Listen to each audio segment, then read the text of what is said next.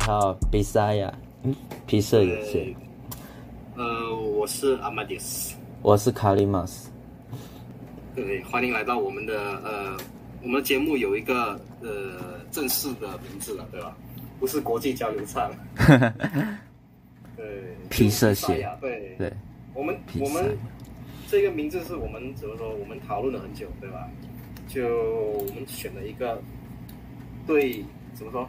我们两国之间最主要的一个区块，对，我们赢了，怎么说？应应应该不是说印度神话吧？是说共有的一个地理上面的古名词，对，对对对，皮色鞋，对，所以我所以我们真的希望就是说，呃，各位可以多多支持和订阅，对吧？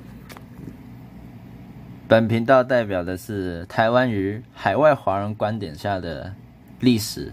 时事评论，对，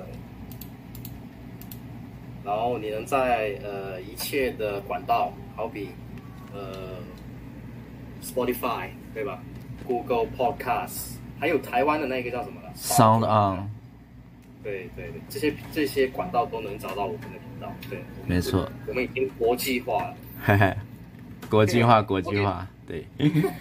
OK，进入我们的今天的正题。对，我们今天是要聊什么东西？今天要聊的是托克维尔的作品《旧制度与大革命》。我靠，这个很屌嘞！这个，呃，以这十年来说，我们我们会注意到这本书，对吧？是因为它被中共列入了党的教科书里面。哇，所以很多人就会觉得，呃，被中共拿去用的东西怎么能读呢？啊、呃，如果你这么认为的话，那你就中计了。大错特。对，中计了。把你的把你的文化经典交给敌人来用，啊、呃，千万不要看到呃王王王岐山喜欢什么，你就觉得哇，这个一定有鬼啊，不可以读哦。如果是这样呢，你就 low 了，你就 low 了。嗯，对啊，王王岐山给出的书目对吧？呃，不知道习大大会不会喜欢，这个难说。不过。如果按照他们老共的那种模式，对吧？读这本书确实是有裨益，他们对，他们有他们所认为的，他们能从这本书看到的一些意义跟价值，对。嗯。但我们本身，我们从里面看，我们也有我们所观察到的意义跟价值，对。没错。所以今天就要对，今天就要让呃卡里马斯来为你们解读我们的另一种看法，对。关于《旧制度与大大革命》这本书，呃，它的意义。旧制度，对，那旧制度与大革命，对吧？大革命很多人都了解，对吧？那旧制度到底是什么东西？很多人以为是旧的制度，对吧？那其实是一个名词。旧制度这个概念就比较复杂一点，不过我们简单来说，它指称的其实是大革命时期想要他们宣称说要扫除的那些既有的体制，包括封建制度，包括王权。包括王权专制，包括这个教会组织啊、尤其是旧教的这个教会体系啊、这整个算是旧制度的一个基础啊、那甚至你说的更细部一点，它还包括这个国家对经济活动控制的一些方针啊、重商主义等等的这些啊。旧、制度的这个名词，它在使用上面，它其实会根据大革命本身的需求而有差异啊、最早的时候，当然。是封建制度，那当然各个派别它会有不同的说法哦。那后来我们就是把基本上啊，在使用“旧制度”这个词的时候，就把它当做是大革命想要打倒的东西哦，就是旧制度啊。那当然我们在讲这本书之前，我们首先要稍微先讲一下托克维尔这个人啊。托克维尔的生存年限呢，哦是。一八零五年到一八五九，呃，就这样考虑到那个时代的科技水平，以他的出身啊，哦，贵族出身哦，这个寿命也算是有点短的，嗯，对。不过他这这人生虽然不长，不过他留下来的著作呢，却是非常隽永的，嗯，比很多这个政治人物的功业维持的都还要更久。啊，当然，对这个他的工业的价值发挥到什么地步，就是我们这些有读书的人。啊，有读书跟要喜欢想事情的人。啊，当然，如果说自由世界的人都不喜欢读书了，那我们只好让赤匪，让这些嗯，你知道的，让这些政治局常委来解读他的著作，哇，这 这应该是他最不希望看到的事情吧？你看，你看，你看，你看，你看，中共的政治局常委多么的屌，你看他们？你们不看的时候他们看，对，所以为什么你们永远都会都会是一是是一株韭菜？何止？对，没错，我们自己这个自废武功，意识形态不管，以为经济归经济，政治归政治，一切现代化就好。殊不知，这个西方文明的功底反而掌握在中共的手上，哇，不至于吧？因为这本书对吧？呃，查理马斯，因为呃，他的语言算是蛮通俗的，所以就是说，如果霍克维尔是有一个他想要兜售的一个对象的话，对吧？那肯定他是要让所有平民百姓都读一读。没错，因为他这一篇文章虽然他讨论的内容看似很专业哈，但其实。他的文笔跟你在报纸上读的专栏没有什么差别，对，就是你有过高中识字的程度，你就大概可以理解了。那当然，阅读障碍这另外一回事。嗯，他他之前的著作应该是《论美国的民主》吧？那一本其实只是一个游历，对吧？就这只是一个游记。嗯，不过他也写得很好，所以所以你你也可以说他是一个很。合格的散文家，对吧？他把他的他的他的书写体应该算是比较像偏向散文。当然，当然我们不会法语，对吧？所以我我我们也不知道他是什么文体，对。可是但是如果翻译成中文的话，对吧？可以可以大概猜测他的这种写法是，就不是那种很深奥的那种写法，没错，是要让所有人可以读一读的那种。他不是我们后来这种学院式的哦，什么写到一段要下注，呃，哪一段引文，呃，硬硬邦邦的没有，呃，这是那个年代经典著作的特点啊。还有注了，还有注，他的注在呃，在他他放在尾端。对，不过他的注解已经融入他的话语当中了，所以说他不像一般你们。大学生、研究生、博士生读的学术论文一样，呃，会被文献本身绑架、绑走他的语言，不会是那一种哩哩啦啦的，对吧？他的注释很也也也跟也就也和他的那个原文一样，就是他是顺着下来的。没错，他他他好像对，就是说为什么他会被呃后来的法国年鉴学派当然是一个怎么说他们的他他们的圭臬，对吧？因为他。说句不好听，他写的是一部政治哲学著作。不过他这本书其实是在讲，也在梳理整个从呃旧制度到大革命时期的一段历史过程，所以他也算是一本历史著作，合格的历史。嗯、不过他他并非是一部。按照时间线写下来的，他他并他自己就声明说，我这个他并不是在写法国革命史，呃，不过他是针对法国大革命的现象以及为什么大革命会以这样的形式来发展的这个现象，呃，他做一个描述。哦，所以他如果有人想要直接从这边来读这个编年史，那他就要失望了，因为他他是政论性质的，嗯，那当然虽然是嗯，他没有把它设一个，他没有把它设成一个像。他想要写历史书，他只是说，就是说他他书里的那一套，就是说，呃，他分为章节，他他他是以那种主题性来讨论每个章节。可是他他让读者觉得会读得很顺，就是因为他会从他会依着那一套方式顺下来，最后让你不会在 OK 像现在的人，他写他读了一段之后，他读另外一段，哎，怎么会卡关，对吧？嗯，他不会，对，就说他会让你就是说一一直从头这样顺下来读到尾。这本书的话呢，它是在他临死之前一段时间不远出版的，哦，一八五六年的时候出版，啊，三年之后他就过世了。啊，这本书的话，一般说是没有写完，哦，不过他已经把法国内部本身的状况已经梳理清楚了。哦，啊，如果说这本书有什么缺点的话，主要就在于说它比较没有讨论到国际因素对法国大革命的影响，这是他。缺点，他的缺点，其实他在这本书的附录有有讲说啊，我们已经把旧制度本身的问题讨论完毕，那我们接下来要处理的是大革命另外哦，嗯、演变至此的一些问题，但很可惜他啊、呃、来不及书写，一八五九年就英年早逝。因为因为因为你看哦，像大大革命之后对吧，那几个什么议会啊，还有罗伯斯庇尔这一些人的斗争对吧？嗯，其实对，如果他真的是能写完的话，那我们对就是说起码后来。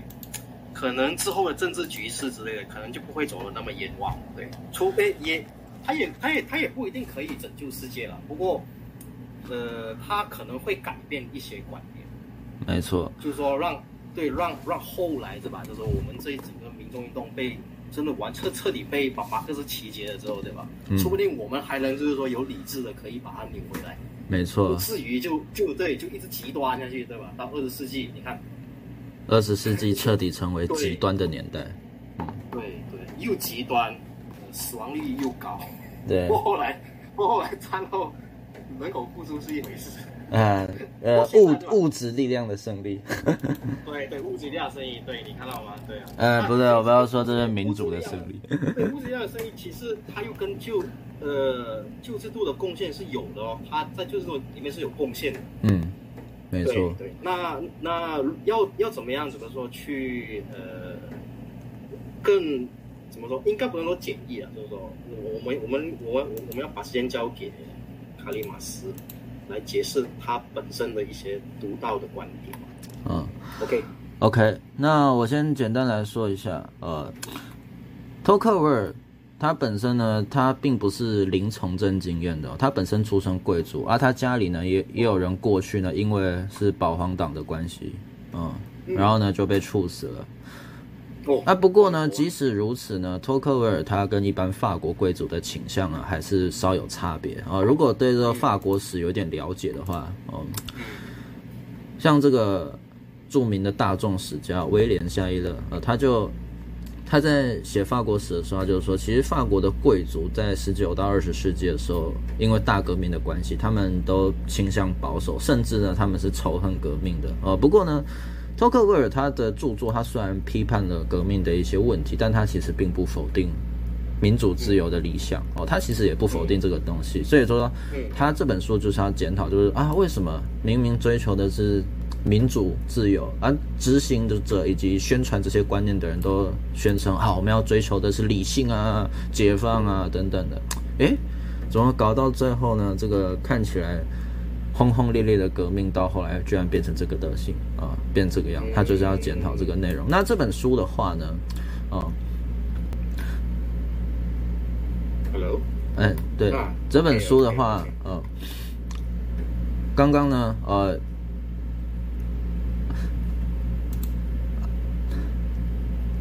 阿马德斯呢，刚刚呢有特别提过，就是这本书他在。书写他的章节的时候呢，他其实他虽然不是编年史往下写哦，不过他章段落跟段落之间的连贯性呢，其实还是蛮高的哦。那我现在先简单讲一下他整个的大纲哦。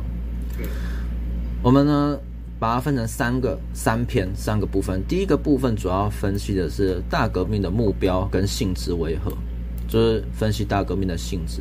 哦，它是一个追求自由的革命嘛？哦，等等的，这是它的第一个部分。那第二个部分就是写在大革命爆发前夕法国实际上的面貌，而这些面貌对大革命的走向它造成了什么影响？这是第二个部分啊。那第三个部分就是啊，那最后大革命失控的因素核心到底在哪里？失控的啊，一个呃，一开始是先定义它的性质哦，那接下来呢，则是针对大革命的一个。实际的，呃，在革命爆发前，法国的一个面貌，呃，这些面貌呢，它在什么样的程度上会对大革命的理想也好、走向也好造成影响，以及最终在革命的过程里面，哦、呃，大革命失控的原因，我们就分这三个部分。哦、它另外还有两篇附录，哦、那不过这个呢，我们呢暂且呢就先知道，哦、呃，不把它纳入这三篇的部分来。好，哎，那我想请问一下，那。阿马德斯，呃，你读完这一段，你就是你阅读了这本著作之后，你有发现哪些问题吗？想要先提出来的，这样我可以针对这些问题呢，然后再把我的一些经验把它哦结合起来，当做是一个回应啊、哦，不然呢，我单纯讲书的话，呃，有的时候会比较没重点。对，不会了，不会了，因为我相信你应该是很不错的，对。然后那个。我大概是从就刚才卡里马斯说的对吧？托克维尔的身份其实不凡对吧？他是诺曼底地主阶级对吧？嗯，贵族对吧？其实你一看你大概就知道了。其实我们呃大概可能没看这本书，或者是以往的那种呃，怎么说？你从呃教科书也好，那些以往所有人在讲的关于大革命的论述的时候，他们就会说啊，这是一种彻底的革命，对吧？呃，应该说像文革一样，把所有的敌人都杀光光了，对吧？没有啊，霍克维尔家族在诺曼底那一带是望族，嗯，对吧？对，法国大革命对对对对当地的肯定是有洗礼，也有影响的，对吧？啊，为什么他没有死呢？这个就是一个问题啊。他们起码他老爸没死。哎，一般这种法国大革命常都被一些派别当做是资产阶级的革命，说它不够彻底，嗯，说它不够彻底。对对对，对哦，是吗？是这样。对，一般来资产资产阶级革命，也知道有点马克思的味道在里面，所以这是中属于中产阶级的东西。什么封建啊，什么资产阶级这种的东西，我觉得这种，就我们我们去看一个历史一个事件的时候，一种政治因素的时候，我们就不要套这些帽子。嗯，没错。因为实际上，你看法国大革命其实本来也不是什么资产阶级，对吧？它主要的还是。地方上跟中央之间的一些冲突，对，对，然后他他他，而且而且他他他不是他没有爆点，他不是因为什么什么什么人会呃就这样去这样煽动他搞什么地下革命啊？呃，并没有，这跟十月革命是不同的，对对对对，他是因因为因为呃，如果是卡利马斯问的对吧？我看了这本书有什么看法？那我大概呃有。我有一些看法，就是说，它，呃，旧制度对吧？它本身它延续了很长的一段时间，嗯，对。然后旧制度最主要会发生大革命，问题就在于旧制度的一些得失问题，对。而且旧制度其实本来就不是一个像像如果我们今天的观点，我们就认为啊，那那种臣服的封建的。对，落后的无助人民幸福的。对，极端的什么恶魔化，就是全部把它恶魔化了。对了，这种是现代革命的那种论述，对吧？对。大革命本身就不是这样的现代革命的论述，它也不是现代革命所对于旧制度的一种推翻它，把它去除掉的一种一种，就是说它它实际上就本来就不是我们现在所想象这样的。没错。会发生大革命的问题，其实就在于。旧制度竟然想要把自己完全改变，来一个天翻地覆的改变，对吧？他、嗯、他自己化，他民主化，他中央集权化，对吧？他他把政权揽在国王手上，你也不能揽在国王手上了。国王也有意识性的想要把他的权力也放，就就就是下放给这个民第三等级，对。对可是很诡异的事情是呢，这个其实哦，我们现在谈这个。旧制度的问题，我们往往都认为说呢，这个旧制度它本身代表就是要么封建，要么专制王权。哦，那我今天这个像我们台湾在教大革命的时候，我们就喜欢强调它自由主义革命的面向哦，宣称说啊，中产阶级呃，因为相信理性啊，呃，相信法治啊，所以他们追求代议政治呃，然后呢，革命之后呢，颁布了这个人权宣言啊。呃强调政府要保护人民的私有财产、言论自由啊，法律之前人人平等啦。哦，那最后呢，再往下弄出来说，嗯，这是大革命最棒的成果哦。哎，可是想不到呢，这个大革命后来呢，却越来越激进哦。呃，最后还把国王杀了，引起这个外部干涉，到最后还出现这个恐怖统治哦。这基本上是台湾教科书对这个大革命的一个叙述。可是有一个问题是在于说呢，哦。他们描述的这个现象有错吗？没错，过程本身是对的，可是问题是很多地方逻辑上都不上啊、哦？为什么？首先，第一个，我想请问一个问题，我我其实以前曾经有问过这个学生啊，还有这个上课的人啊，读这段历史的人一些问题，我就问说，哎，请问一下，在这个大革命之前呢、哦，法国它是一个君主专制的国家吗？阿曼迪斯，你觉得如何？在这之前，法国是个君主专制的国家吗？以以以目以，就是说从以往我们的经验上来看，对吧？嗯。我我我们一种草民，对，我们草民就是说，就就就比较庸，就就比较懒，对吧？比较懒，就比较懒人包，然后就是说政府说什么我们就信什么，嗯，就嗯，没错，法国就是就是就是君主专制，呃，封建独裁，封建王权都是在打包在一起的，是不是？对，也就是说，嗯，君主跟贵族是一起的，是这样。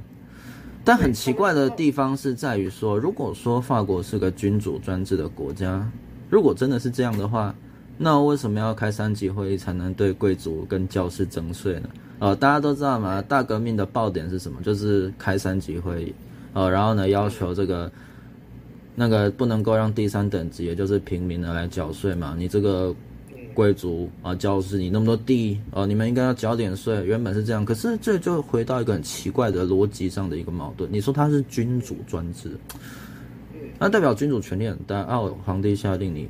哎，贵族，你把税缴出来，教室不要给我逃漏税啊，税该缴的给我缴一缴，嗯，不就好了吗？嗯，你还要开会，哇，好民主啊！我的天哪，这中国皇帝都完完全没有想过。你什么时候听到，呃，这个中国皇帝缺钱的时候说，哎，拜托你借我一下，呃，这个，呃，抱歉，那个我某个阶级不可以缴税吧？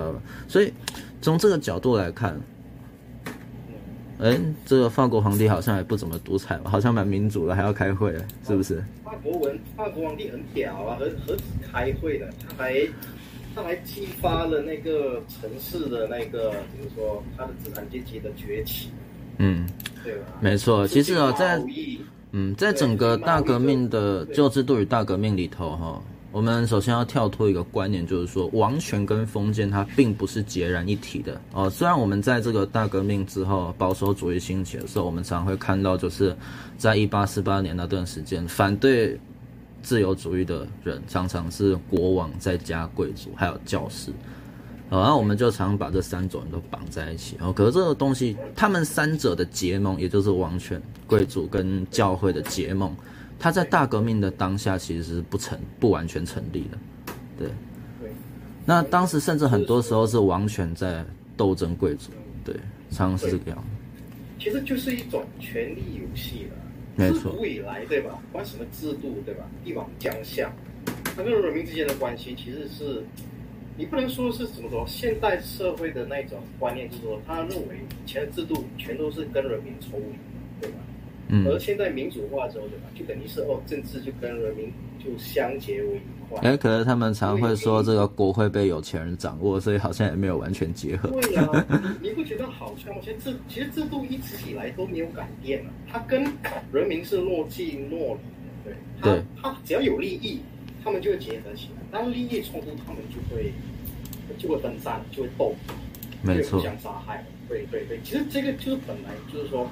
托克维尔想要主要想要讨论的一个问题在就就在于这个地方，因为他在大革命之后，对吧？因为因为托克维尔的时期大概已经是革命之后了，对，大革命之后，他看到的情形是，哎，为什么大革命是没有为后来呃十九世纪初的法国，对吧？有哎，他他已经看不到这个大革命到底怎么一回事，他他来了之后他就消失掉。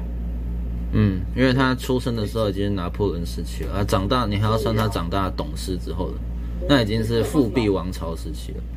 因为因为他也好像这样啊，哦，OK，你我们喜欢听伟人故事嘛，对吧？孙中山说，呃，我以前的那个什么，我的革命是被那个什么洪洪秀全这些太平天国人所影响的，对吧？嗯。那包括我也，他小时候他应该也听到这些故事啊，哎，他那个大大革命如何抗埃及啊，哇，自由民主。继承了伏尔泰的这种思想，呃，不过他可能是偏负面的，因为他们家是受难者，他们是保皇派家族。到了后来他说，哎，怎么会这样呢？哎，整个大革命突然就不见掉了，对吧？呃，就就然后就登基了，然后就哦，就整个呃革命的狂热就来，哎，他已经没有革命了，不过他所留下来的狂热是有的，只是那个大革命的影子，大革命所主张那个东西全部不在，为什么会这样？对。首先，呃，所以就是这个为何这个专制跟独裁呢，在这个大革命之后反而又回归了啊？这是这是您的第一个问题啊？为什么会这样？对，其实托克维尔呢，他当然也花了很多力气要解释这个问题哦，就是说为什么大革命啊，我说要革命，说要反专制，弄到后来反而这个王权好像还在啊啊，甚至他们后来还把皇帝扶上去了，是吧？啊，来，那我们首先要先理解一下，就是。当初在定定这个大革命的性质的时候呢，托克维尔的观察就是说，很多的像英国，英国本身它，我们常说英国是国会改革出来的国家，但其实英国它内也内部也是有发生过革命的啊，清教徒革命啊，光荣革命啊，所以其实啊，相对于其他国家而言呢，英国它它对于这个革命的一些观察，在托克维尔眼里是比较到位的啊，比如说哎。法国大革命不久之后呢，掌握民粹的人，哦，慢慢就可以掌握政局，慢就就变成一种暴政。因为这个东西英国人其实也有经历过啊。对，那可是问题在说，英国有些地方他还是看错了，比如说吧，哦，像这个伯克对吧？伯克，他伯克就认为说呢，大革命呢在爆发之后呢，他一定会怎么样？他一定会呢长期的削弱法国的战争能力，而但结果大大相反了，哦，这个。大革命之后，法国的作战能力反而来到了欧洲的巅峰，欧洲的高峰啊！哦，过去没有一个欧洲国家干得到这种事情了啊！上次对欧洲有这种破坏力的，只剩下蒙古人啊！嗯，真的，真的，真的。一般来说，对吧？怎么说？其实你看哦，霍克维尔是看到了那个大革命对后来王权、民族主义，嗯，还有法国扩扩张它的政治的那种影响。对，可是。我们突然又想到，其实你看啊，就是其实法国大革命对很对整个欧洲大陆，甚至是英国都有很大的影响。没错。对，因为你看，可以想象一个更早期，你看到吗？当年的呃，你你能说帝国主义、殖民主义也好了，对吧？本来是其实就是局限在大西洋这一块。嗯。可是因为后来对吧，发生了大革命，大革命宣扬了他的那种自由民主的思想，再再接着就是拿破仑的那个。战争，嗯，拿破仑的战争，影对对对，拿破仑战争彻底了影响了整个欧洲大陆的那个政治局面，包括德国、意大利，对，嗯，以前他们都是很松散的城邦，对吧？对，结果被法国人冲击之后，他们发现啊，原来松散的城邦邦联没有办法抵御外侮啊，哦，那我们必须建立一个国家。所以其实像这个大革命，我们常说的这个。教科书上的这种把大革命跟自由主义定义在一起的时候，他就遇到了一个逻辑上的一个矛盾。你说自由主义，那我们你要想就是说，在我们这个年代，民主的政府有哪些特质呢？首先，第一个，它一定是首先它倾向和平。啊，这个东西就算呢没有那么显著，那第二个应该很显著，就是通常啦。我们重视的是限制政府的权利。我们在教英美的时候也常这样，我要限制王权不可以乱征税，我要让这个美洲美国人有国会里有自己的代表，然后呢，我要限制政府，要三权分立。可是这些特质在大革命里头是没什么看到的，至少结果上没什么看到，怎么反而中央政府的权力还比以前更强大呢？对吧？对，那这边其实就是很大的一个矛盾。啊，这样它也可以算是一个自由主义的革命嘛？对对，法国大革命比起建立了一个权力受限的政府，它反而让政府的权力空前的强大。对，这是托克维尔后来发现的一个现象。哦，对啊，对，所以说其实很多很多英国的观察家他们自己也看走眼，虽然他们他们在说这个法国大革命会导致这个易善扬恶哦，这个邪罪恶呢被放大。呃，那造成失控、暴力。哎，可是呢，法国并没有因此而衰弱啊，反而很强大。哦，这个就让他们感到了相当的奇怪。哦，那这边呢，其实，在第一个章节的时候，在第一篇的时候，他第一第一章先说各种对法国大革命有偏差的观察之后，他下一步就是要指出来。那所以大革命本身的性质是什么？来，那他呢，其实是有一段。史料来解释，就是说他眼中的大革命的性质。好，那托克维尔的对大革命的看法是什么？他主要是透过米拉波哦，也就是在国民会议成立早期的时候，主导大革命的那些第三等级也好，支持改革的官员也好，他们还有一些贵族教师，他们推出来的共主哦，就是米拉波。米拉波呢，他也跟这个路易十六当时有进行一些谈判，就是他们搞搞完网球场宣言哦。开始要成立国民议会之后，他们当时的革命还没有混乱哦，还是有这个米拉波呢，一个比较温和的一个政治人物哦，去跟这个路易十六进行谈判的。那这里头呢，米拉波就跟这个路易十六哦，跟他安慰一下。哦，因为这个路易十六路易十六原本是这样，他希望可以借由这个第三等级的力量来迫使贵族还有教士呢接受税收方面的改革，而甚至路易十六，其实你仔细去看那个艾克顿爵士的法国大革命讲稿，路易十六他可不是一个冥顽不明的这种反改革人物哦，哦，他其实用如果你真的去看他的话的话，他对这个老百姓还是蛮开放的，居然说哦，你要民主投票什么都是可以的，你就赶快来开会吧，这样啊，很比较开放的，对，很好笑啊，他这样子。他并不是因为我反对改革都去死，所以被杀掉。他反而一开始接受。那为什么后来会这样？那我们从这个梅拉波写给这个路易十六的信，我们就可以知道啊。因为当时的路易十六有一个问题，是说他发现革命就是这些第三等级自己搞了一个国民会议之后呢，诶，有一点，有点离开他的。有点离开他的预料了哦，那这个时候他就很担心说王权会不会被架空，因为那个年代大家都是有王权的啊，哦，哪怕是英国国王也不是完全没有影响力啊，哦，所以这个时候他就很害怕哦。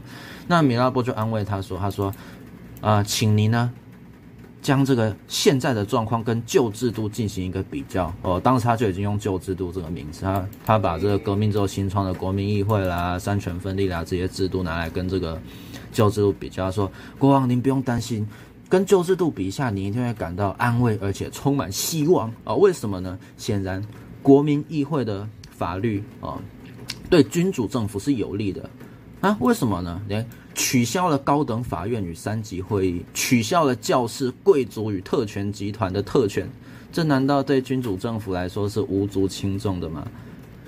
组成单一的公民阶级，这个想法会让黎塞留。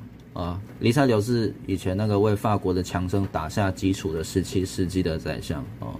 一般人对他的印象，对一般人对他的印象就是这个不择手段的外交，呃，就算跟这个 鄂图曼土耳其合作也在所不惜。虽然这件事他不是，虽然这件事他不是第一个做的啊。其实黎塞留被被人家说的最多的是他跟这个瑞典，也就是新教国家合作去打击这个神圣罗马帝国哦。那同时法国也有跟。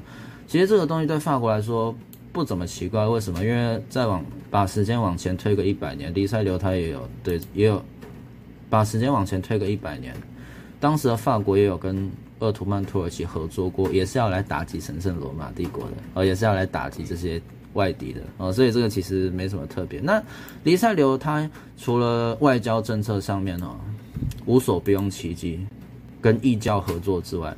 他有个特点，就是他追求中央集权，哦，中央集权就是说，法国巴黎的这个皇帝呢，他可以掌握哦全国大小事务。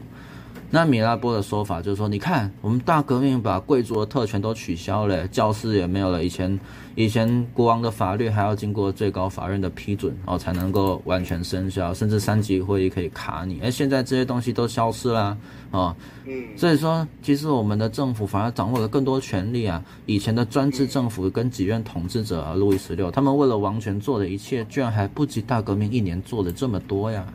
所以从这段话里面，我们大家可以得知一个概念，就是说，大革命啊所宣称的平等、反对特权，我们用我们现在这些自由人的角度去讲，哇，你就是要建立民主政府啊。可是对于当时真正还能掌权的那些高层、这些 boss 来说呢，他看起来反对封建跟专制王权，实际上呢，他他更有利于建构一个单一的公民组成的国家，而且呢，以前呢。我们所谓的专制君主呢，他一天到晚被这个封建阶级抵制啊，所以他而且这些人有时候还跟他要封地。我在我的庄园，甚至我的行省里面，我有特权，我不不用完全配合你的这个中央政府的政策。诶，可是现在呢，反而以这个国民会的名义所发布的政策，所有的贵族、教士都无权抵抗他。这比以前那些心机算尽的专制君主们，路易十四也好。比他们的威力都还要巨大啊！嗯，那我们反过来说啊，为什么明明法国是君主专制的国家，我们以为它是君主专制的国家，可是它为什么没办法叫贵族收税呢？从这里我们就可以知道为什么，因为法国的君主专制哦，本身哦，它它是为什么君主专制国家没有办法叫贵族收税？其实我们要了解，就是说，我们应该反过来推。为什么贵族要接受你的专制？阿玛德斯有没有想过，为什么贵族要配合你的专制？难道这个？难道那个君主本身哦？你不听我的话，我只要一句话，你马上就脑溢血，马上心肌梗塞，还是说挥一挥手就有天兵神将降下来把你全部消灭？哦，我可以一弹指就让你们都消失掉嘛？没办法嘛，对不对？皇皇帝没有超能力，他是怎么说服人家给我专制的？因为你看了、哦、早期的那种，他们的社会制度大概就是这样，因为。这国王的，这国王其实也是贵族的一个家族，没错。那那他其实说说说句不好听，我们的共和制度其实是源自于这些贵族的体制。嗯，没错。他们推了一个共主上去，对吧？那个就是国王。嗯。可是国王就要照顾他们所有的利益啊！他如果你不照顾他们的话，他们就会要挟你？就好像英国一样。对，没错。我我在法国的情况我就不太了解，但就要就要来卡里马斯来跟我们解释一下是什么状况？为什么他们他们跟英国就不太一样？英国是所有的贵族他们在就是说签署那个大宪章的时候，是吧？要挟皇帝。那边不是皇帝了，国王要挟国王，被他签下一个卖身契。对，当然这个卖身契的威力也被夸大了。一六八九年之后才真的比较有明显。嗯，对对对对，那为什么法国的国王就唯独他的吧？他的权力会这么大，就是他一次能不断的，就是说往他自己身上，就是说从贵族上面拿，从贵族上面就是获取更多的权力。对，可是很有趣的是，他虽然有拿到很多权力，可是他没有办法对贵族收税。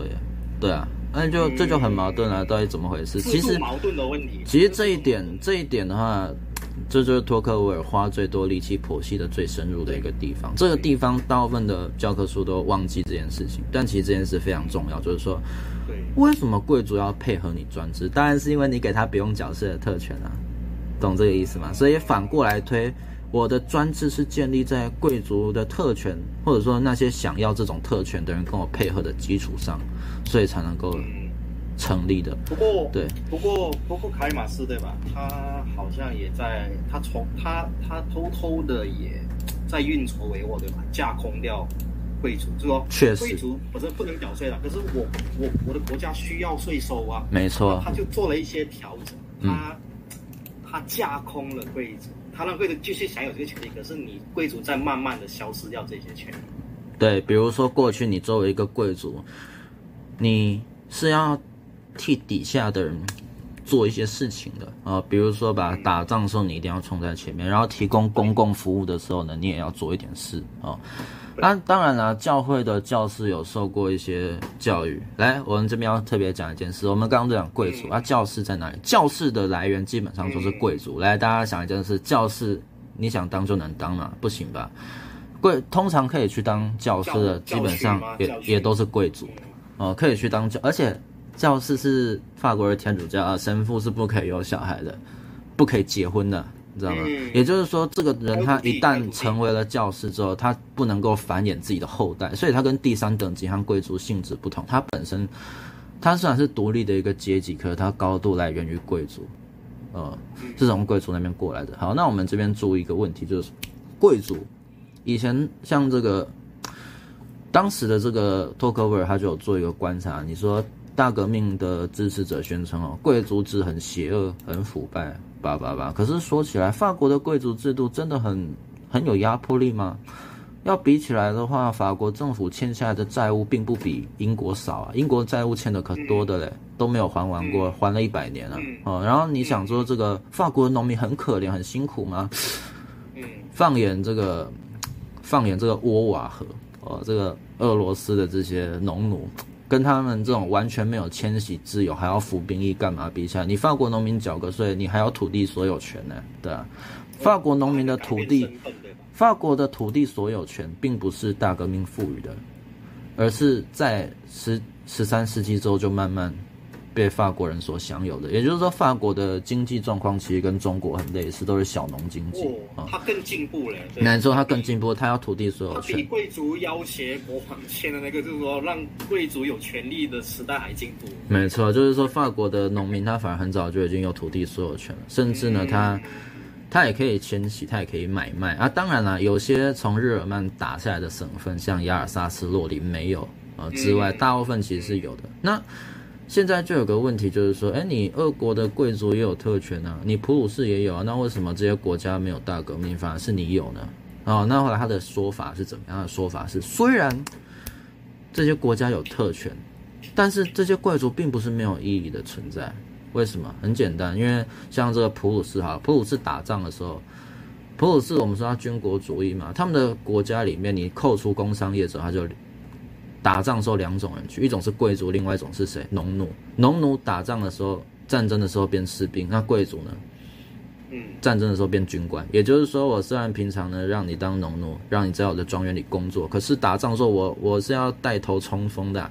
哦，尤其腓特烈啊，带头冲锋，以战死为荣誉啊。所以说，在这些农民的心目中，他们其实不是完全就是说啊被奴役啊不爽上去，他们反而是带着一种哇，因为你是贵族，你是军官呐、啊，知道吗？然后打仗都你冲在前面，所以你是有价值的，我是崇拜你的。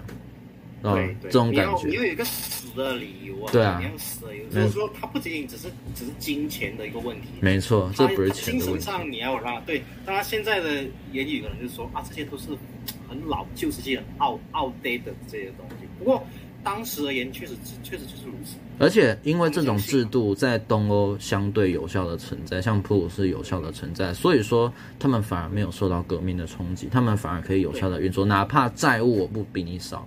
哦，哪怕农民，我们说腓特烈很开明，腓特烈的法典里面，农奴如果离开庄园，你是要被杀的。中国都未必这个样子，中国很早就没有农奴了，你知道吗？中国朱元璋曾经有下过类似的命令，可是后来也没办法执行。对，后来一百年之后也不行了。哦，对，所以说其实要说起来，这个你说对社会的压迫越强，你就会反抗，这个过去的逻辑可能不见得成立吧？对啊，所以问问题那个。呃，卡里马斯，然后那个我听说是吧？哎，也不是说，也是从他那本书看到的，就是大革命能发挥，就是说它能扩展到其他国家的那个呃影响是有限的，它大概只是在一些比较有经济基础，像自由市，没错，越靠近西欧的地方，对，越如果像这种，就说就它会它已经有了那种，就是说城市化发达的那种经贸体制的那些国家，嗯，像。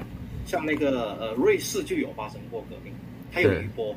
北意大利啦，还有这个莱茵河流域的德意志城邦。对对，就是法国的边境而已。对，嗯、它它没有办法拓展到，甚至甚至连中部都拓展不了。对，中部主要影响的是民族独立，因为它有山东波兰独立，影响的层面不太一样。呃，对对对，他就是说，就是说，可能接接受你这一这一块的人，他自己本身的想法也不太一样。没错。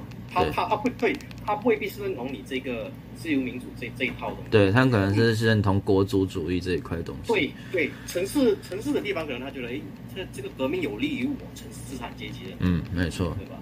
因为承认资产阶级的私私有财产权。对对对，所以他大革命是很多面向的，不像是我们现在教科书说的，哇靠，就只有呃自由民主这些空泛的价值，对吧？对，而且他。他不是空泛哦，就是他教导我们的这些东西都只是一个空泛的口号，他没有让我们了解背后的实际的真实的情况和意义。对，所以为什么这我们今天要谈这本书的重点就在这里，对吧？对，嗯，没错。那我们呢继续往下。那所以说呢，那法国的王权他在集权的时候，他的玩法是怎么样？我给你贵族一些特权，这就是他在第二篇讲的是。王权集中的过程，首先呢，我先承认贵族，哎，你不用缴税啊。不过作为交换条件。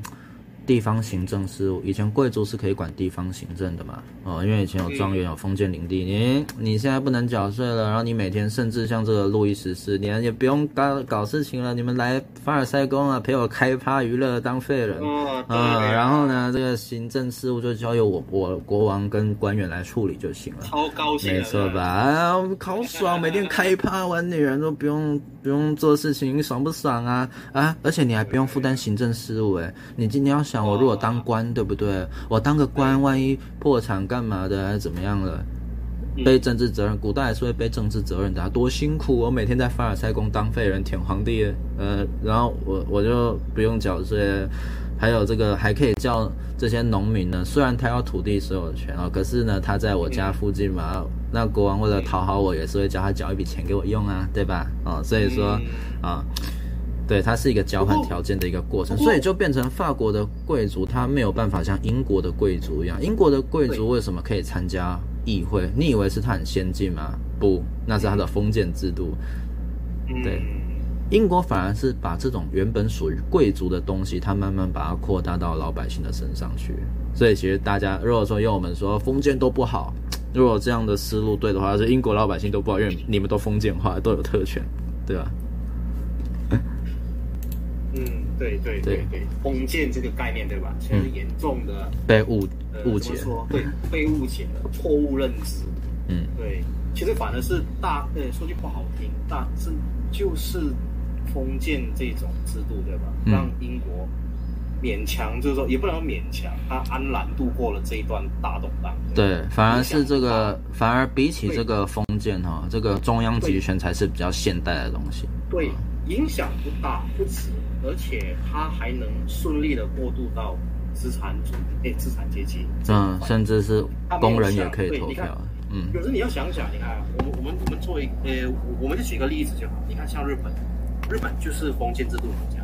对，没错。德川幕府其实有三百多个国家，三百多个分封制度。你看，为什么他他以明治维新，对吧？他可以就诶，他偶尔一些地方是有一些氏族的动乱，肯定是不免会会有人不爽，对吧？嗯。他没有他没有爆发大革命啊，没错。什么呃，就是全国上下燃烧，他他这个只是透过那几场战役，对吧？就政权转移。对。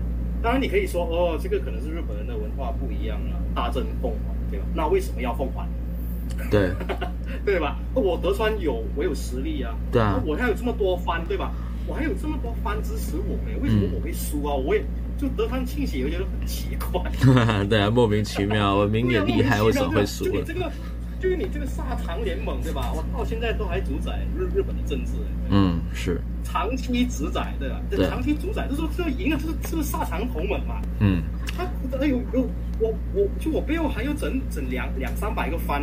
在我背后，诶，我突然间就失去了，对吧？我还要就拱手把政权交回给天。没错，那但其实如果回归到封建制度的特点的话，这就不难理解了，因为封建，我还是我还是在一个体制之内，我不会说完全被消灭掉。呃，对，甚至我就算不能在政府里面身居高位，我干嘛呢？那我我幕府不能高位，我干嘛？我跑去当媒体记者来干你？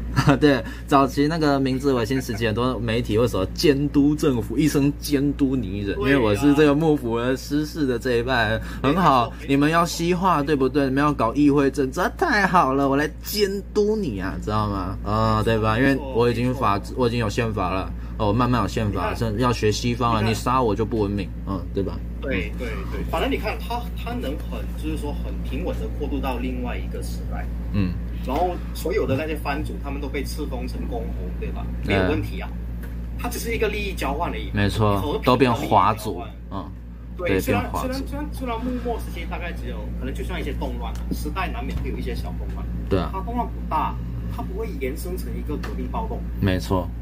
对呀、啊，把整个日本烧掉，不至于，也没有变南北对抗，都没有。对啊，东京被烧掉是因为美军轰炸，不是，那不是因为政权政权交替，对吧？对啊，多么有意思。连这个江户大火灾死人可能都比这个还多一点。对，所以那个那个什么那个关东地震死人都都还比那个。对啊。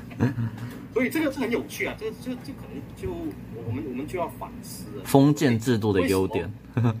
对对对，为什么会这样呢？那接下来我们第三个问题，那就更有趣了，就是说如何你要你要怎么界定？以前你说这些旧制度都是不好的，都是非民主的、非自由的，对吧？那现在我我们就是从这一本书旧制度还有那个大革命这些复杂的一些问题。它的矛盾是吧？嗯，我们现在我们如果看回这本书，我们会有怎么样的感想？当然，我们事先我们已经了解，对吧？旧制度其实没有那么坏，对，旧制度其实没有那么好，是对对对。这这大革命好不好？这个我不知道，因为托克维尔没有说，托克维尔托克维尔来不及写，对 啊，他来不及写了，所以。我们无法就是说理解他是怎么样总结，我们顶多只能理解他死前最接近整这个意思的内容。他的想法是说，其实大革命只是把很多已经出现的东西利用这个民意的力量哦，把它在两年之内迅速落实出来，然后后来引发一系列的问题。他是把既成事实的状况把它用出来，比如说吧，农民早就有土地所有权了，所以他对于说啊，我有土地所有权，我为什么还要把某些面包这些收成交给你？为什么葡萄一定要送给你？啊，为什么有些还要帮你做公差？啊，我有土地所有权呢，对不对？嗯，所以说自由民主吗？所以说，所以就是因为这种状况，然后重点是你这些贵族也不像英国一样可以在国会里面保护我，对吧？对，你打仗你也不见得冲在前面，嗯。对，所以说呢，你对我没价值。那今天中央的文人们说你不好，不你不好，出版品到处说，那我就嗯，对，就一起起义了。对，你看，你看相对吧，对吧？哎，我们现在我们自己，我们自己劳动的成果，我们的薪金，我们每个月赚的这些钱，我们也是这就一同样的问题也是我们自己。哎，我们靠我们的双手赚的。对。为什么我们要缴税？对，没错。对啊。国家凭什么要缴我们的税？嗯，要征我们的税。嗯，对对对，那那我们现在这个，我我们我现在对于这种不公，我们真的会爆发大革命吗？不会啊，有有，这个必要吗？对吧？对。然后然后然后当我们回看，对吧？那如果法国当时确实是已经爆发大革命，那那些没有爆发大革命，他们到底怎样？他们的他们的政府不向他们征税。那 当然不可能了，收的还更多啊！你还是要缴税，对吧？对啊，缴税是你的义务啊，国民义务啊。不过当时是封建社会，对吧？对啊，不那时候其实是一方面有封建社会，一方面有边户齐民，然后两边都有。对，而是法国的状况是，就就缴差那那他们本身不是要缴两种税吗？呃，不同的国家状况不一样。像这个俄国的话，农奴的俄国当初沙皇在集权的时候，跟法国是一样的。有一部分的农奴呢，是你这个贵族的，他就成为你的私产。但是其他没有划给人家就是沙皇的东西。沙皇就征调这些人去，嗯，打仗征兵啊，收税。我要盖圣彼得堡，嗯，囚犯从这里面找出来。嗯，对，就这样。对他们欧洲。越东欧的话，它的贵族势力越强哦，所以它的农奴制保留的会越完整。那到了法国的状况就是，基本上没有农奴制了，原则上没有了，大大原则是没有，但是为了方便集权嘛，所以你们这些农奴偶尔还是要给他们打工，讨好他们一下啊。不过我要你缴的税，你还是要缴给我，对。嗯，不然就是我在收你的税的时候，很多钱是跑到他们身上去的，用到贵族他们身上去的，对，这就是他们会很不爽，对，这是一个特点，对。那也挺有意思啊，就是说，呃，革命迟早会爆发，对吧？对。爆发了就不会再爆发了，可能会它爆发了，就是说，法国应该提前爆发了，都把问题先解决掉。哈，是，但是他的状况是很多事情已经慢慢有既成事实之后才发生，然后，对对对。对，不过我也看大革命应该是这样的，就是说他不否定，他也不认同，就是说呃后来承接的大革命的这个说不管了，他是共和还是君主对吧？他基本上他已经循着这条道路下去了，所以他能他能解放了，他已经彻底的解放了，他能推倒了，他也推倒了，回来的人。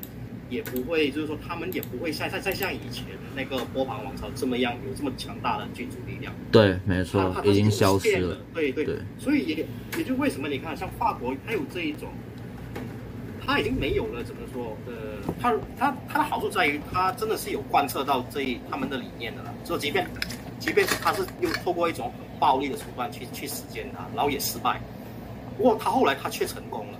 它就不会像像你看二十世纪啊，是十九世纪末到二十世纪，你看东欧以东，俄罗斯那一块，你看到吗？后来，呃，左翼左翼的那个革命，嗯、直接是从东欧往，就就就就把这一这一大片土地全部燃烧掉。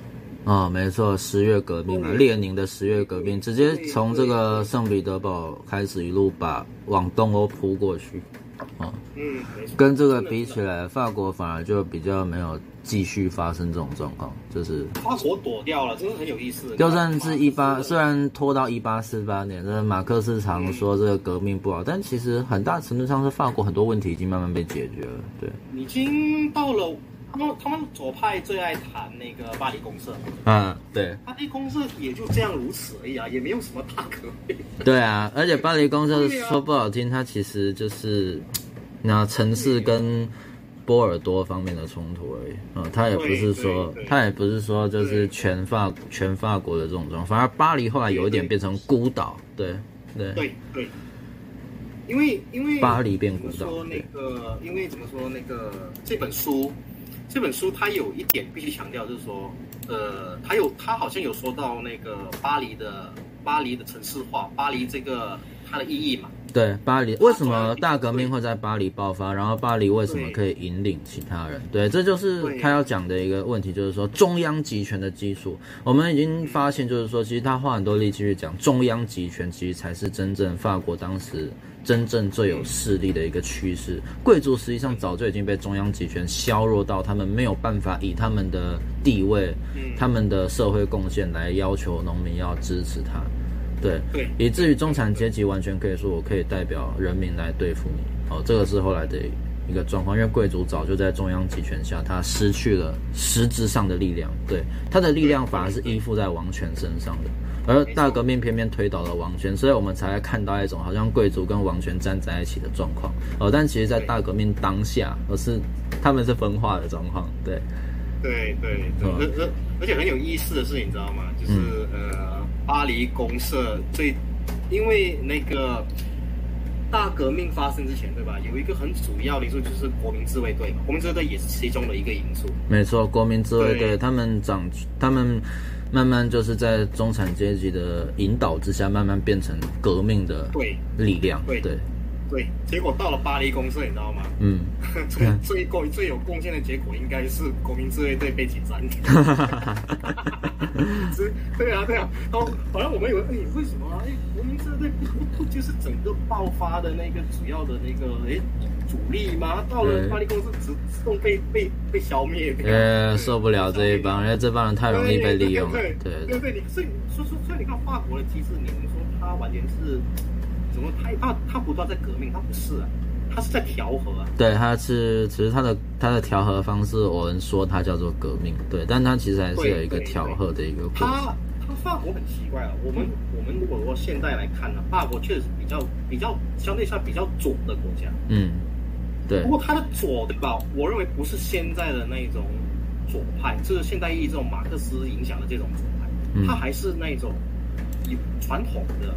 或者是新的那种自由主义的一个这样的一个调和状态，对，对，就让他会就非常很就就就就怎么说，就是说让他觉得他好像是他还是独树一帜啊，他还是很特别，嗯，对他他不是英国的效仿品，他也不想效仿谁，对，法国有他独立的一套思想，这就是比较特别的一个地方。这个这个确实就是我们我们就非常佩服他的地方，嗯，可能没错，呃，可能那个怎么说？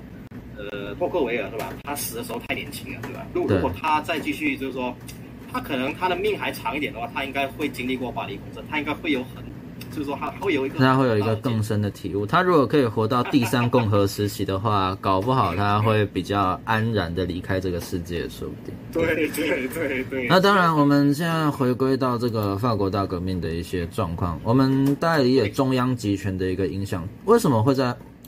巴黎本身，它是在中央集权的过程里面，它慢慢崛起的。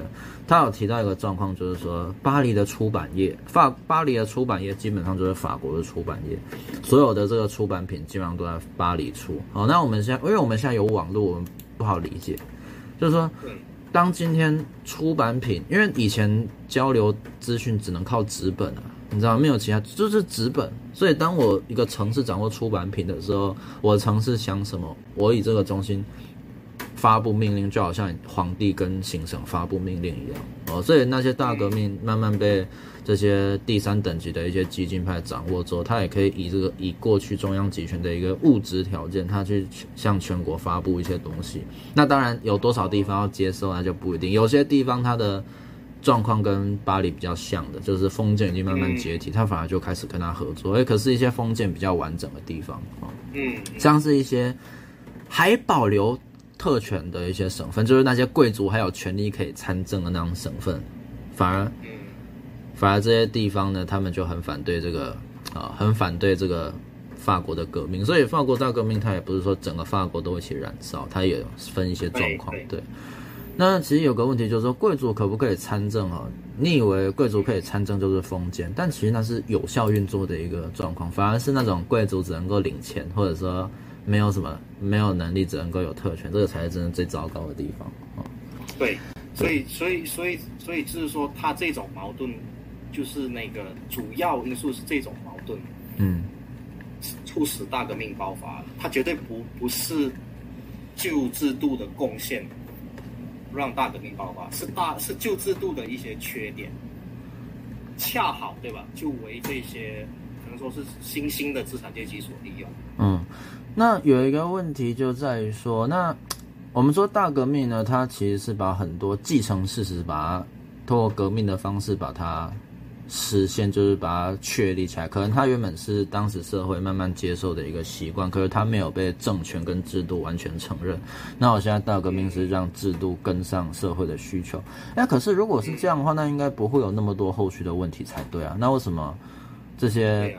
主导改革的人后来会走走偏呢？那我们首先就要来理解另外一个部分，就是说，在中央集权之后，法国的阶级关系实际上到底是怎么回事？其实啊，我们常常自以为那个法国就是三个等级，但其实我们屁都不了解。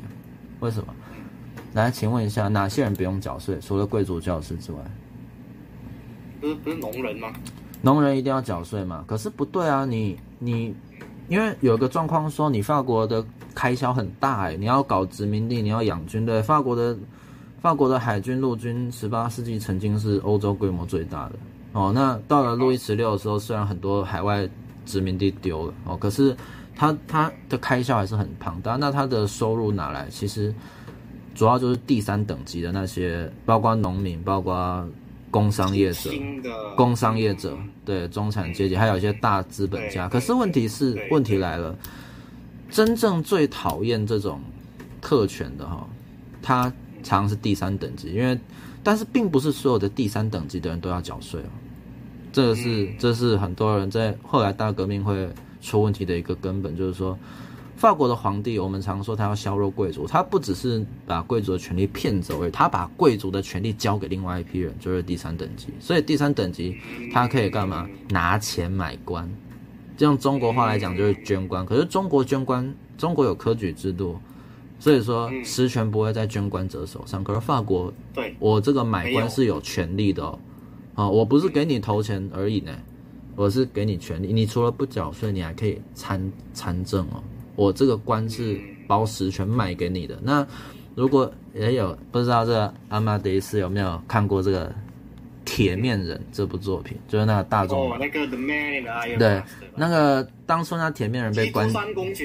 就是那个大众马那个写的其中，就是那三剑客的第三部，三剑客的第三部。诶，是那个是是不是那个被关在那个高塔里面的铁面人？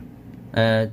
他就是三剑客的最后一部，三剑客有听过吧？三剑客，三剑客，对，他是三剑客系列的最后一部，就是铁面人。铁面人他，因为他他那个传说他长得跟路易十四一样嘛，是双胞胎兄弟啊，所以说他。基督山公，基督山伯爵。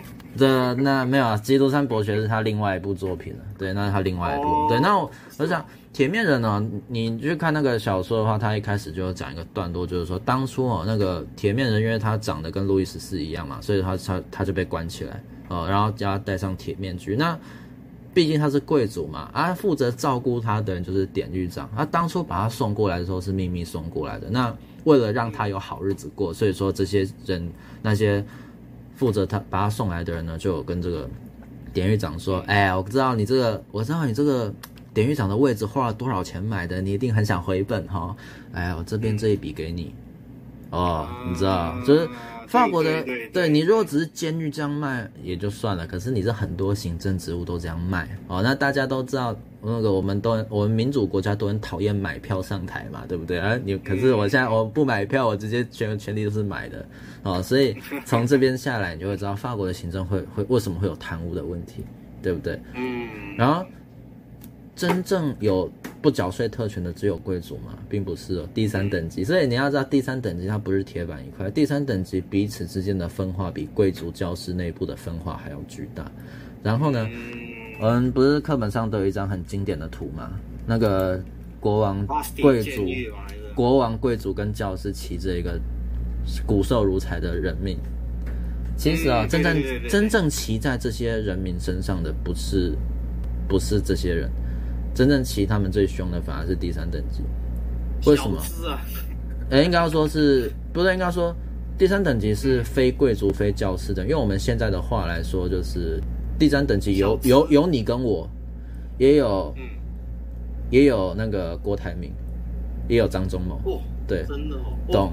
然后你要考虑一个，就是说托克维尔他有说第三等级，对，第三等其实非常的杂，你知道？然后非国王、非教士的，对，非贵族、非教士的这种人。嗯、那有一个问题就是在说。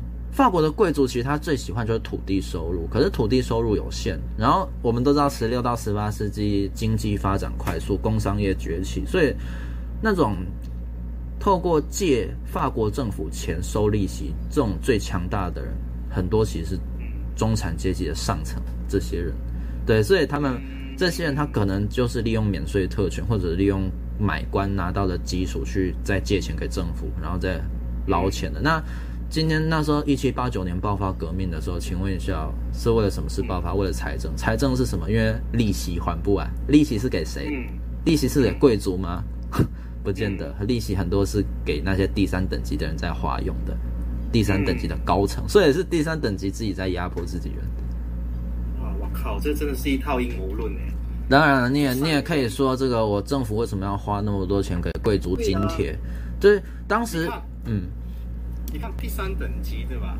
促使了大革命爆发，然后大革命的的的混乱，然后后来就王权复辟，接着下来我们这个自由民主的这种所谓的体制对吧？嗯，都是这些人把持的嘞。啊，然后大金融家、大资本都是那些韭菜，对啊，就韭菜一毛都拿不走，可怕哈、哦。对啊，所以法国后来就对这个两百家族非常感冒。两百家族就是掌握十九、二十世纪法国的金融的这些高层，这些人从大革命的时候开始掌权，嗯。这是不是 Rothschild？是不是是不是那些共济会的？这个是游戏跟题材很爱的。可是你要想，就是为什么这种这种设定会出来？因为它某种程度上符合历史的背景。法国，呃，如果你去看那个二十一世纪资本论，我们未来可能也会稍微讨论一下这本书。他就有说，其实法国哈，十九世纪换那么多个政权。这些政权上台，不管你是拿破仑还是什么，你都要对金融贵族，就是那些收利息的人，要拜码头，对，然后要收利息啊，知道？所以说，法国这个收税跟这个利息的事，记得哦，这个缴税我少缴一点，但利息你不能少付给我。嗯、对，没错，就是说，它不是一种阴谋论啊，它其实就是一种新兴的一个的，就它它就是就是所以就是它一个组织，你你可以说它的组织也好，因为他们。呃，怎么说呢？就是共共济会本来其实也是一个组织，他们是工匠组织嘛。嗯，这一些人对吧？他包括了银行家，对这些，还包括一些社会精英、一些学者文人。对对，对，他们的他们他这个组织的前身其实都是工匠，工匠后来演变成商人了，嗯、对吧？所以到这些人他们在那个时期刚好他们崛起，嗯，他们其实就是一个社会的新的力量，得以主宰新世界的一个力量，对吧？我们现在我们就。把什么东西都就就搞得很神秘，其实一点都不神秘啊！对啊，共济会其实到处都有办公室，类似这种团体很多啊，就是我们国家里面的这些同业、同业那些利益团体啊，他们其实或明或暗这种东西本来就都存在，尤其是越越越依靠议会的国家就越是如此。对，它是一种会嘛，它是一种互助会啊。对啊，反过来老百姓你也可以自己组自己的地方拍戏啊。哎，那，当然这地方拍戏这个词汇，嗯，你们就见仁见智。你看像你看说那个他这本《旧制度》这本书有说到，他说当时其实最主要的力量就是说，你刚才所说的那一个群体，对吧？就是所有的大大小小的组织结合起来。没错。然后你看第三等级，第三等级为什么它可以主导革命？还有一个特点就是说，第三等级它虽然很杂，但它完全可以组成一个民族啊，你知道吗？就是说，我今天把教士贵族都处理掉了，我还可以靠第三等级的人完整运作一个国家，因为最有钱的人有，可以拿来当兵的人也有，什么都有。教室，我再从里面找人做，对，所以就变成说，法国某种程度上，他在中央集权的过程里面，他把阶级阶级区隔到后来变成第三等级，变独立存在也没有关系，变成一个独立存在也没有关系的东西，对，那反而就变成跟国与国的战争一样，呃，真的没有错嘞。现在你看一下我们现代世界，对吧？真的是由第三等级这些人所组成。嗯，没错啊。贵族没有了，贵族没有了。对，对啊，贵族已经居了，不然他加入第三等级，他已经第三等级化了。啊那个、教教士，你觉得对啊？即哪怕是那个天主教，还有他他们还有赐封那些教区，没有意义，他们已经没有政治。他们彻底臣服在世俗政府的安排之下。对啊，对啊，最后取而代之的，反而就是。是第三等级所创造出来的新世界。那、啊、当然了，列宁式政党的这些这些阶级就比较，他们是新贵族，对，列宁政党才有新贵族吧？对对对，列宁式政党。列宁政党，列宁政党其实他也不是，你也不能贵族，他的贵族是党，我们只是把它形容而已，对，他不是一个，他他他严格上他也不是一个贵族，他反而更像是这一种第三群体的变体。对，嗯。对，确实，现代世界其实我们就是循着这一套革命出来，哎，这很有意思哎，太有趣了。对，然后他有说啊，这个托克维尔说，在法国，那个大家都变得越来越相似，为什么？因为大家都没有参政的权利。对呀、啊，都没有公开参，而这个就是法国的议会政治的另外一个软肋，大家那个很多都没有，大部分的不读书的人没有参政的能力，这很好理解。贵族也没有参政经验，当然。出任官员的那些除外，可是普遍的贵族这个人是很少的，你知道吗？所以说，大部分的人没有参政经验，他们不知道实施政治改革的技术环节，对，所以这个就产生很大的问题。这是法国实际的面貌里面的一个状况，对。你要明白哦，现在差不多也是一样这种样貌。啊，很多政客也不懂，那他们也没有理想。我们实际上我们忘记了，其实以前是吧？贵族是一个条件，他们可能是世袭，他们可能是买官，对吧？不过他们主要是一个攀爬上去的一个。你你你可能说，可能他们的制度方面，他们不像中国，中国有科举，对吧？嗯。那登科，他们登上贵族，其实也是一种求知的，就是说你往一个层次爬。知识层是爬的一个晋晋级，你知道吗？对，所以其实是一样的。我们现在你看，我们现在主宰主宰着我们社会的精英，其实都是一群贵族。我们我们也可以把它说成贵族，也是这样。对，然后他们也会歧视那个暴发户。对呀，对呀，对啊。所以其实这些东西根本没有消失，他只是他换了一个头衔。对对对，这个这个这个。名词就是说，在大革命的时候聚集起来的这一些群体，对吧？后来他又细分化，然后他又他又重新变成了新的等级制度。没错，新的协同品味。现代社会，对，对现现代其实没有你想的那么现代。对对，所以所以所以呃后后现代吧。当然了，封建也没有你想象的这么不民主哦。对对，这托克维尔讲，你以为封建是民主的敌人，其实不尽然。对，没错，其实。这本书真的很有意思，就是说，等于是甩了我们这些现代人一两大巴掌。呃，是想进步派跟现代化理论巴掌。对对，对，就是说，就是说那种，就是就是我们这种教育啊，什么东西都要二元化，什么东西都要有区分。对，因为因为教育这种制度，其实就是要美名化自己，把别人邪恶化，嗯，或者说确立自我认同。对，那你就会永远都看不到真相。你看。这本书其实它的主要的那个 core values，它的那个核心，它在第一段就已经讲出来了，对吧？是什么？嗯，对吧？是，应该知道了吧？卡利马斯，对吧？谁要试图研究和考察法国，谁就永远也无法理解法国。大哥，看到了吗？对，没错，对吧？所以，我们这些国家，我们这些民族国家，对吧？我们呃，不选你算是民族国家的民族。民族、国族、主权国家，我现在用主权国家这个词，最没有争议。主权国家，现代国家，对吧？我们往往就是说，我们的教育、我们的历史的，我们都是自己讲自己爽，对吧？就是为了，就就是他们用这个东西来欺骗我们，对吧？嗯。所以我们要看到一个，我们要客观一点来看待自己的历史的话，我们就要从更大方面去看。哎，不过讲到这个，有些人可能会觉得我们很左交，居然否定国家。错了，我并没有否定国家。没有，我们没有否定国家。我们我们就是因为认同国家，就好像托克维尔一样，他认同法，没错，他才要去往更客观的形式、更更广泛的一个关系去看。没错，你才能了解自己的国家，对吧？你才会爱他，对，你也才会理解你所谓的传统真正的价值在哪些。所以那些嘴巴只会说爱国的。只会说自己爱自己民族，这些都是这些这些都是很有问题的。以及那些法，以及那些每天宣称没有国家才有进步的这种，呃，这个也是值得怀疑的东西。没有传统，传统就是邪恶的，然后进步才帮，这个也是非常可。其实托克维尔同时他也赏左派很多，很一好好几巴掌。对，在这里头你就可以仔细看得出来。对对对，因为因为他他本身就在他本身就在批判这种二元论，因为大革命的很大的危机就是因为。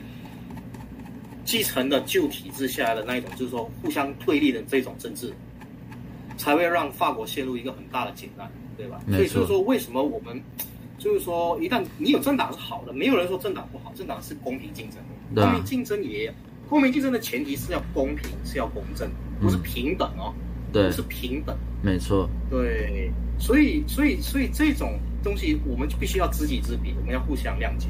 没错，那一个国家才会变得更好，对吧？对啊，绝对不是一刀切啊，全部消灭啊。你说了就是对的，对吧？然后你说了就是说，哦，反正就是不爱这个的，就是对啊。你你骂我，你就是统派，或者你骂我，你就是独派，或者说你说蒋介石没有没有那么邪恶，你就一定是专制主义者，未必是这么回事，对 吧？所以这本书我们觉得就是说。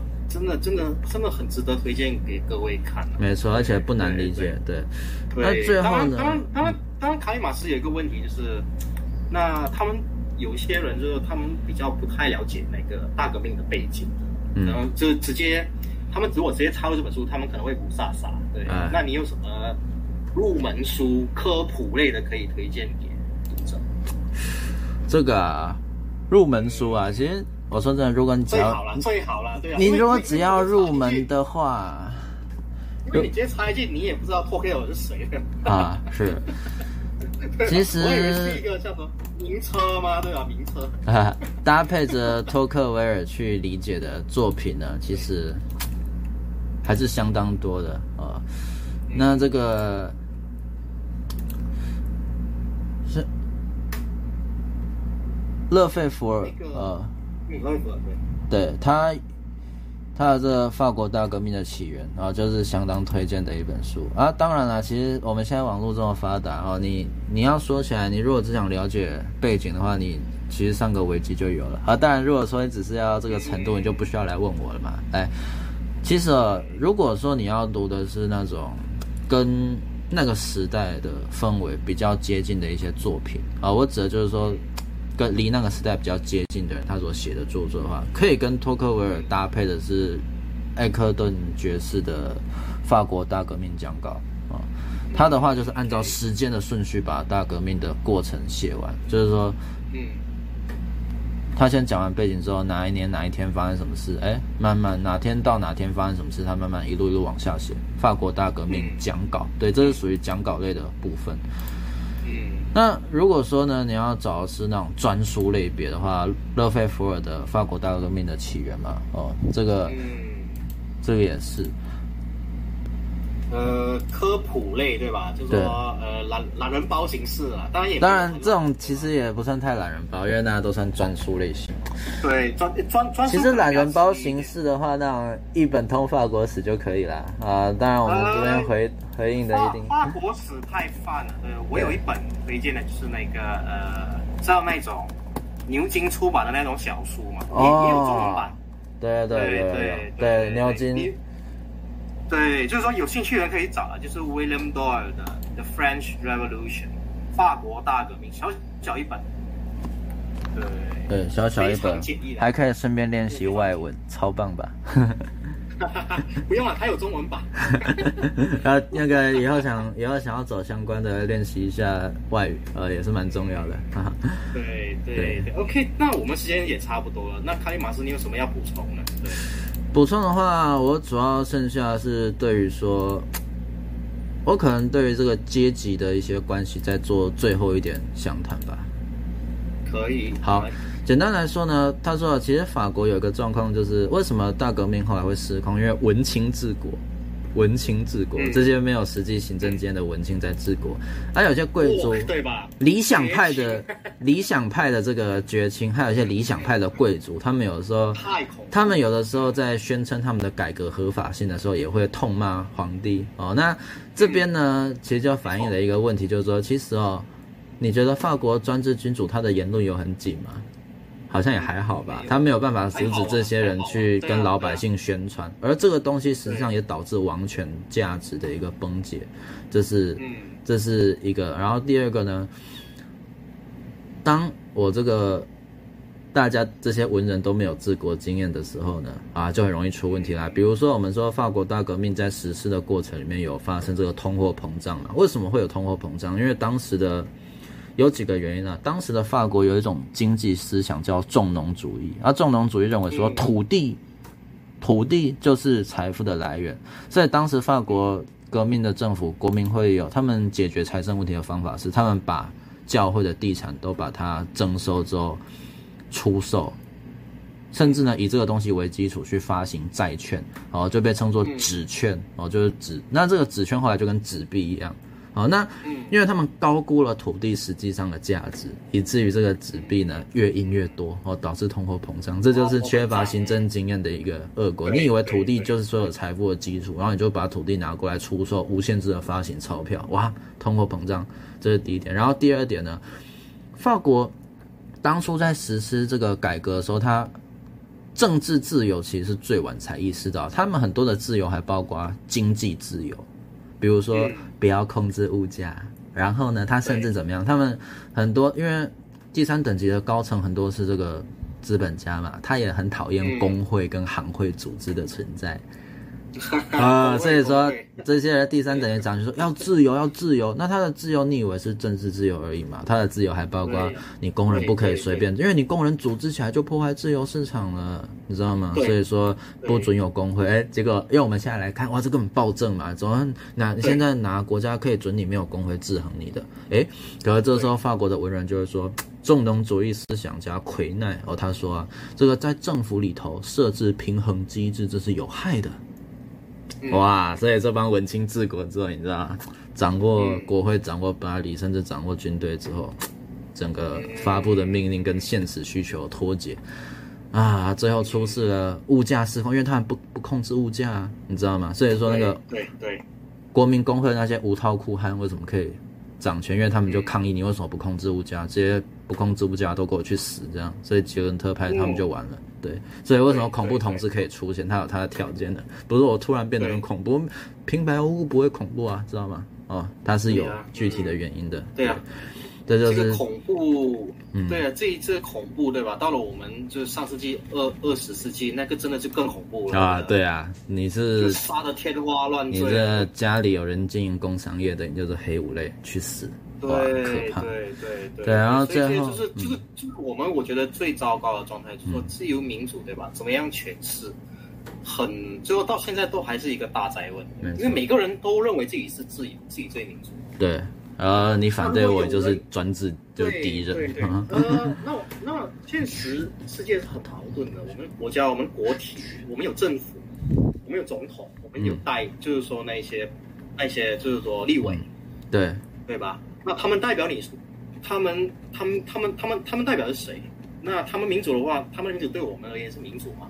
嗯，所以有的时候这个老百姓喜欢的一些政治人物，常常会被其他的议会的人说你很专制，你靠民意集结我，你靠民粹对付我。但其实托克维尔说，其实这种人在民主国家是常态。为什么？因为在一个国家里面，除了贵族本身是有组织的政治力量之外，除了贵族之外，有有组织的力量，在法国就是国王哦。所以当平民要这些民主力量要摆脱贵族的时候，他很容易就会把权力就是交给国王哦。那慢慢他再把这个国王变成他想要的那种样子，可能是一个议会，可能是一个人，对，他就会造神。对，因为我需要有新的东西来取代你啊。对，那最后他们的权力集中工具只剩下王，也只剩下他的政府。对吧？所以这就是他为什么可以，他一旦变恐怖统治之后，他可以让独裁复辟的一个很重要的基础啊，权力组织的关系。除了贵族之外，没有其他的有组织的政体嘛？贵族也没，那就是王跟他的政府。嗯，对，嗯，没错，没错，没错。所以他说，民主的反而有这会倾向于王哦。所以民主其实跟权力集中有关系，它不见得跟你的自由主义绑在一起。我们现在都把自由民主绑在一起。其实贵族可能爱自由，而平民他们爱民主，而他们的民主，我们现在说有的时候是恐怖统治，是暴政，是集权者。其实你觉得他们他们当时是谈民主，他们谈的其实是不是民主，是谈自由跟共和。对，嗯、他们初期是不会一直把民主的泛滥的使用。没错，你看像美国对吧？嗯，美国早期就是说，虽然把把把把英军驱走对吧？就这当时这一些这一些地主地主庄园主，他们是想把呃华盛顿捧他去当王的，因为差不多都一样。对，你看袁世凯总统他也想当王啊，因为他觉得他他对外宣称他自己是总统哎。他所以所以其实当时他其实那些在位的那些总统分不清他自己是王还是。没错，因为他们当时还没有重建一套新的。对对对，所以你说民主是怎样的一个民主，这个是很复杂。不共和制度铁定是没有王的。对。那可是问题是共和共和制度推上去的这个人，他会不会称王，那就真的很难说。哎呀，是啊，拿破仑后来就告诉你这个东西。对对对，所以你看。纵观我们现在的制度，对吧？我们说就是说，呃，后会维尔是有解决掉一些问题嘛？有的，他让我们看清了，就是说这整个问题的其实并没有那么简单。嗯，没错。但但其实它也是一个警惕啊，就是让我们永远要记得，就是说，呃，当我们看一个问题的时候，是吧？就是说千万不要太过，就是说，嗯，简单的去看这一个问问题的背景。嗯，对。然后我。当然，他也没有解决到，就是说我们现在所迫切需要知道的问题，就是大革命之后是要怎么样处理。对对，即即便后来就变成王权了，对吧？他因为他他真的是已经很早就去世了，他没有，就说我们没有办法，就是说听见他的解说。对，他完整。所以就是说，对对，然后后来就很多的学者可能有对他就是说评论的嘛，他的著作评论啊。那、嗯、我们觉得就是说，我们现在其实就好像在这一这一团的。就是混沌之中，你知道吗？是他所给予我们的一个假设。这就是依靠我们这些后来的这些人啊，他未必要是什么知不知识分子的，反正你反正你现在民主国家，你当公民嘛，没有禁止你思考啊，对吧？那当然你自己要不要思考是你家的事情，就是你你人民要当主人，就像贵族，你说你贵族要有特权，那可以啊，你贵族有点责任嘛，对不对？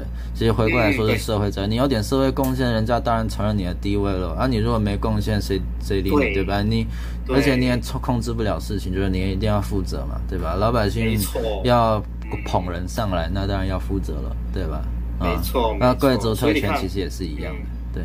没错，没错。所以你看，我们的读书会，对吧？就其实我们的主张就就是要读这一类的书，发掘这一些书的一些价值所在，嗯，来看现代的社会的一些问题，千万不要不读书。当然，书也不能随便读，哎，对，要选好，要选好。要选好，所以接下来我们应该还会再举办很多次读书会，对吧？没错，会介绍，就是说，对，我们要让你有一个脑激荡，对，嗯、不要只是说别人看什么你就看什么，别人讲什么你你就听什么，对，然后你就全盘照收，你就觉得啊，那就是真理了，世界根本就没有什么真理，就好像这本书一样，对吧？他根本不要告诉你一个答案，对，没错，对他，他是要让你去思考，对吧？因为人的社会本来就很复杂，我们。就它本来就是一个一个很难解释的东西，你就不可能把它扣上一个真理，就觉得啊，问题解决了，那很轻松啊，对吧？哎，可是人多少都会想要轻松啊，所以这个讨论。所以，所以我们就一直在一个万劫不复的一个情况下，就不停一直在轮回。是，不过好好在目前是暂时啊，还应该还有转换余地了，所以就大家 把握时间多读书，下一回这个。下一回要读什么书呢？